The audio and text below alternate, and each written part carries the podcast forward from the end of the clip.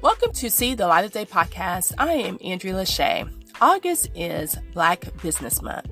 If you're in the Pittsburgh area, check out Happy Day Dessert Factory. It is the first Black owned ice cream shop in Pittsburgh, and it is family owned. If you like homemade ice cream, water ice, frozen custard, or dairy free option, check out Happy Day Dessert Factory. This is See the Light of Day podcast. I am Andrea LaShea. Remember to love God, love yourself, and love others. Peace and love.